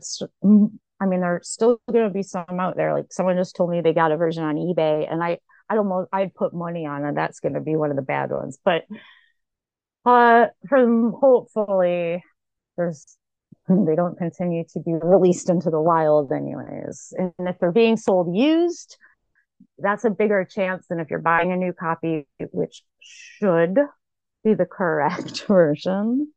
Um, I, I, ho- I, I know I just sounded hysterical because honestly, when I think about it, like I, I get really fucking mad as as as you can tell in my voice and like yeah, screechy. But um, you know, I I wish there was a easier answer for me, and it becomes frustrating like on Twitter when people ask. I'm like, I don't know. Um, I don't even know. Um, I forget. Like I, I had a larger point to that, but um, you know, I'm glad you got the good the good book. But oh, right, right, right, right. So the book, you know, the information is the same. It's just there are things and typos that are not my fault that are like really, really, really weird, or some things where you should have citations that you that I might make a crazy claim. Well, now you can't find the citation. Like that might happen in the bad version. But the story is the same, the information is the same. There's one little thing that is different, and that's how I can tell the books apart. And it's the uh the cauldron of hate. So this so like I said, like uh, people complain like, oh, the editor changed my whole book and everything. This is a really weird um way to tell what book you have. And and as far as I can tell, it it's probably the only thing that was like changed and like that I did not write. Uh okay, so we're talking right before the epilogue. Um on the very last page of McVeigh's Imperceptibly Binding Chains. And there's a paragraph that starts underneath the surface of McVeigh's life story as told by him and others. And like towards the middle of that paragraph, you get to a sentence and it says, in all, it is in all its details and variations, a story about expendable people, a story that just doesn't make sense. It, it's supposed to say it doesn't make sense. And that's like actually like the point of the whole paragraph, I guess, and encapsulates it. But it, for whatever reason, in the bad book, and I did not write this, it said it is a story about people in a cauldron of hate. Um, so the so that's the cauldron of hate version, and the the good version that um should be on page 514 and it should say a story that doesn't make sense not a story about a cauldron of hate. I'm not saying there's not hate involved. Obviously there's hate involved but like that line itself just kind of ruins the whole point i'm making because in the preceding paragraph it's talking about stories that don't make sense. So yeah You know that well known phrase, cauldron of hate, that just rolls off the tongue. Yeah that i don't i don't i like i guess who like whoever made that decision like they I, I don't get why that decision was made but they're at least they were literate at least, at least they spelled hate right. You know maybe i'm a bitch okay? But i will um it's in my power like and as long as i can scream and yell or whatever i i will make sh- try to make sure to whatever it takes to make sure that um that this book in its proper form survives I don't think anyone's going to call you a bitch for wanting the bare minimum from a publisher. In my mind like i might have died like right after you know like i i this this the the stakes were really high. I just sunk everything I had hmm and sacrificed a lot and like years and years and relationships and time and okay, I don't even want to talk about the money part. Like debt, the debt that it took to write this book. Like, and that's okay. I'm okay with all of that as long as the book is like what I agreed on, right? And you know, like you, you have a family, you're not gonna hand your family over to someone that's gonna like mutilate them hmm um, or put them in harm. I, I know it's not fair, like it's not your family, right? But I'm just saying I have that protective instinct with this book. Yeah, I can't even imagine something like this happening. I would be so freaking mad. You know, all I can do is scream and yell and be a bitch about it. Like I don't, you know, I'll, whatever. I'll, I'll, whatever I have at my disposal. If I think that there's like the shenanigans are ongoing, including my public voice that I guess I kind of have now, I will use it. Um, so yeah, I don't Yeah. know. That's the long answer to your question, and I apologize for getting so worked up about it. It's like uh, now you, you see my trigger. Well, what I will say to be politic, to be nice, is check out my thread on TrineDay on Twitter to learn more. I uh, yeah, that was one a thing where I like when I first got on Twitter, I was like, oh my gosh, um, yeah, I had seen that, and I was like, wow, whew. It was like a sense of almost relief, like okay, somebody, you know, and I see you were nice, like you were not, Yeah, I was trying to be nice. yeah, Yeah. you know, I don't know. I understand as a small publishing company, right? I don't expect perfection, but what happens with my book isn't like a couple mistakes. Yeah. It, it isn't like I, I mean, other researchers who I, I won't name, but like they are very familiar, like with the first edition and like the process of having painstakingly having to fix every other line with the weird stuff. Like, okay, here's a funny one, like Hitler, right? H I T L E R. in the, in the uh, first version, and then sometimes even in the second, and even in the supposedly corrected version, in the index it says a Eldolf Hitler, Eldolf, right? Uh, That's as a history teacher, that looks real bad for me, and like that's something that I had to keep fighting to get fixed. Like, why can't you just fix it to say Adolf? Why not? It's just like baffling to the point where you're like, how could it have ever happened? And like, why? Yeah, yeah, yeah. Um, and you know, I don't know. Like, I, I, I don't want to be like a sob story. Like, there was a lot of things that led me to kind of like disappear for a while, right? Um, that was the first blow uh, that really knocked the, my breath out. You know, it was like it was like being punched in the stomach continuously for a while. Yeah. Well, to that end, actually, what was it like being on Coast to Coast AM? Oh gosh. Oh wow. That that question now seems so like small in, comparison to everything we've talked about for 18 hours. But um well that was uh, that was funny. Like, all right, so I'm not the best public speaker. Like I I I I kind of have a I don't have the most I have a PhD, but that wasn't I wasn't supposed to. Like I wasn't born in the circumstance. So like most people that get to that level have parents that like also are educated, but like that's not where I come from. I dropped out of school at 15, okay? Like so I, and I still I think my uh I talk that way, like I'm not polished, I'm not fancy, but uh so I've never like I've always been um it's been hard public speaking is hard. I used to drag a friend of mine on or a former research partner on to do interviews with me before that reason. A lot of anxiety. But like so I go I'm told I'm given less than 24 hours. You're going on coast to coast. It was like less than that. It was more like 12 hours. Going on coast to coast tonight. and had been like out the night before, not expecting any of this, thought it was like going to be a day off.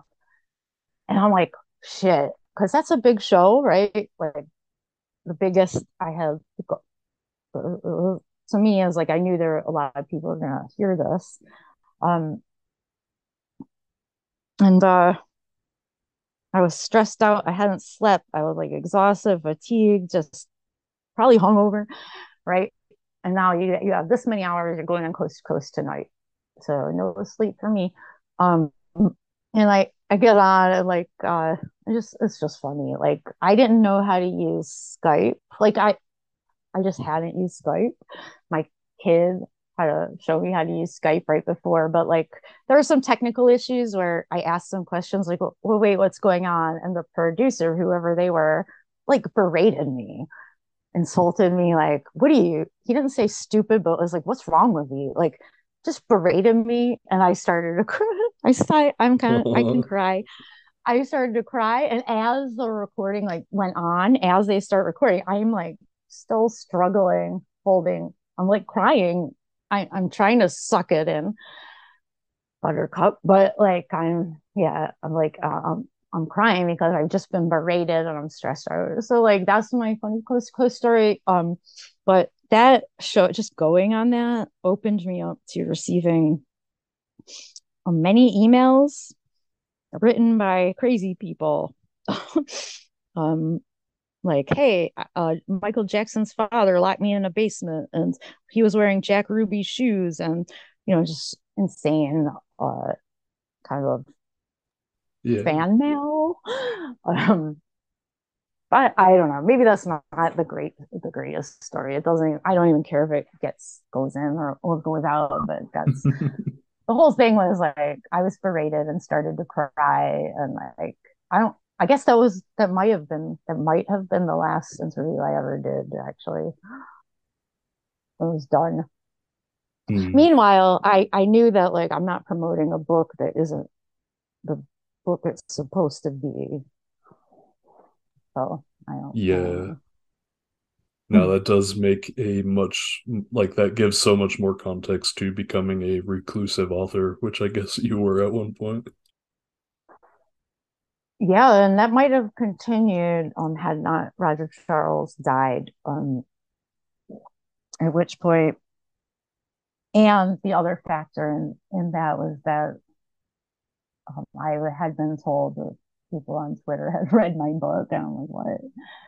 And then, uh, and that, and I kept hearing that, and then I got on, and mm-hmm. and it mm-hmm. felt good, like, like to see. But also, when Roger Charles died, um, Oh my God. I cried for over a month. Like I sobbed. I, I just, I was a mess. Oh, it just, I think I've had close relatives die that I didn't have that kind of reaction with. I mean, not that I didn't care, but like this struck me because I could always trust him. I could always share things with him. If I was in a dangerous situation, even if I had a companion with me, I would always check in with him, you know. Um, and I, I felt like um all right, I can't I can't I, I'm being almost like a sense of if I don't continue, I'm just on I'm I'm just it's disrespectful of me. Like I have to engage now because he's not here to engage. Like I can't mm. just rest. I don't know. but it was those factors anyways. I had some kind of feeling like um, i was i needed to engage again.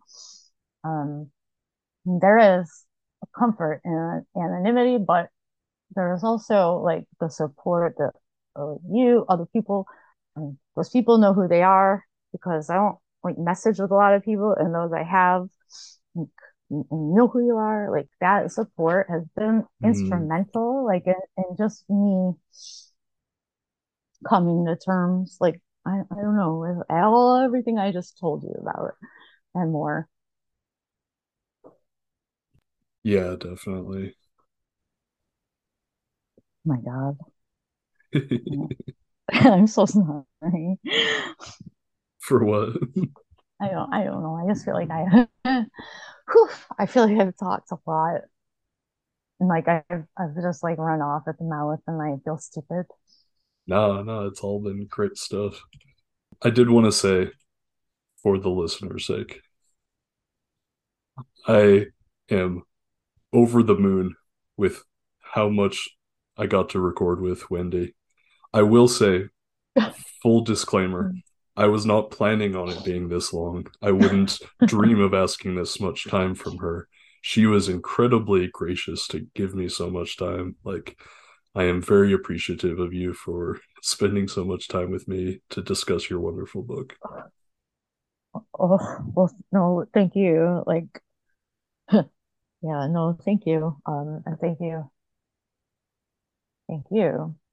It's a relief to know there's some there's some people out there that get it, that get what I was trying to do in Mhm. in aberration or find it at all worthy of talking about. And um uh yeah, thank you. Um and also I didn't plan on this either. Like I am quite surprised. like, I'll say this. Okay, first, I know this is at the end of a long series, so by now people are probably already pretty sold on the book. But A, I Right. wish I had read this book a long time ago. Like, I, I wish I would have read this book in 2016. It would have saved me a lot of time and effort in understanding how the world works. Um, I would say for the listeners, you should buy the book. Chances are you'll get the good version, but even if it's not, like we said, like the information is still the same and so forth. So you should buy it. Uh, and then also, you can follow Wendy Painter on Twitter. Her handle, I'll put it in the show notes, but it's at Bird Wendy two. yeah, and I can't change that, right? But yeah, yeah, yeah. Yeah. And then also to fund her upcoming research, uh, she has set up a Ko-fi. For those who don't know what Ko-fi is, it's essentially like a little GoFundMe type of thing where you can basically donate, you know, the cost of a cup of coffee or, you know, more than that for sure as well. And if you've enjoyed hearing about all of this for nigh unto, oh, I don't know, 20 hours or so, Mhm. isn't that worth at least a cup of coffee? This is what I would ask to all those people listening out here. Chip in. You want that second book? It'll happen sooner if you donate to her Ko-fi. That's what I would say. She's too bashful to ask herself, so That's true. Yep. Thank you. Um, yeah.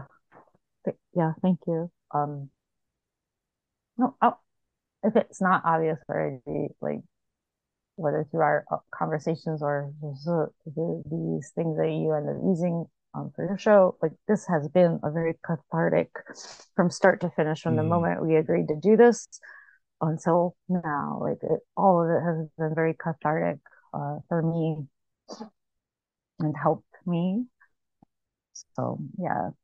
So you should listen to Jimmy's show thank and you. support Jimmy's work because geez, who no one uh, yeah, thank you. Nope. Many are calling me the anti Coast to Coast AM. Just That's kidding. not a bad Stupid. thing. Well, uh, yeah, well, uh, well, if you, if I've cried, it's been like not because you made me cry, Yeah, yeah. but but also no, you. I mean, you're. I think like you're for the. I don't know. I think. Mm, I don't want to sound like a dick, a dick, but like uh, your show is very intelligent and someone that wants like simple stories and simple narratives and um easy to understand and digest things. I can see how that might be a computer show might be like a brain overload, but Mhm. I- I'm eating it up. It's like it's like being back in school almost. I'm like, oh, it's in it already. Um, as we talked about with some of the Alphonse, you know, or this Alphonse stuff like it. I'm learning and like I, I think it's an educational show. Um, so I I recommend it to anyone as long as they're willing to engage in maybe um complex situations and scenarios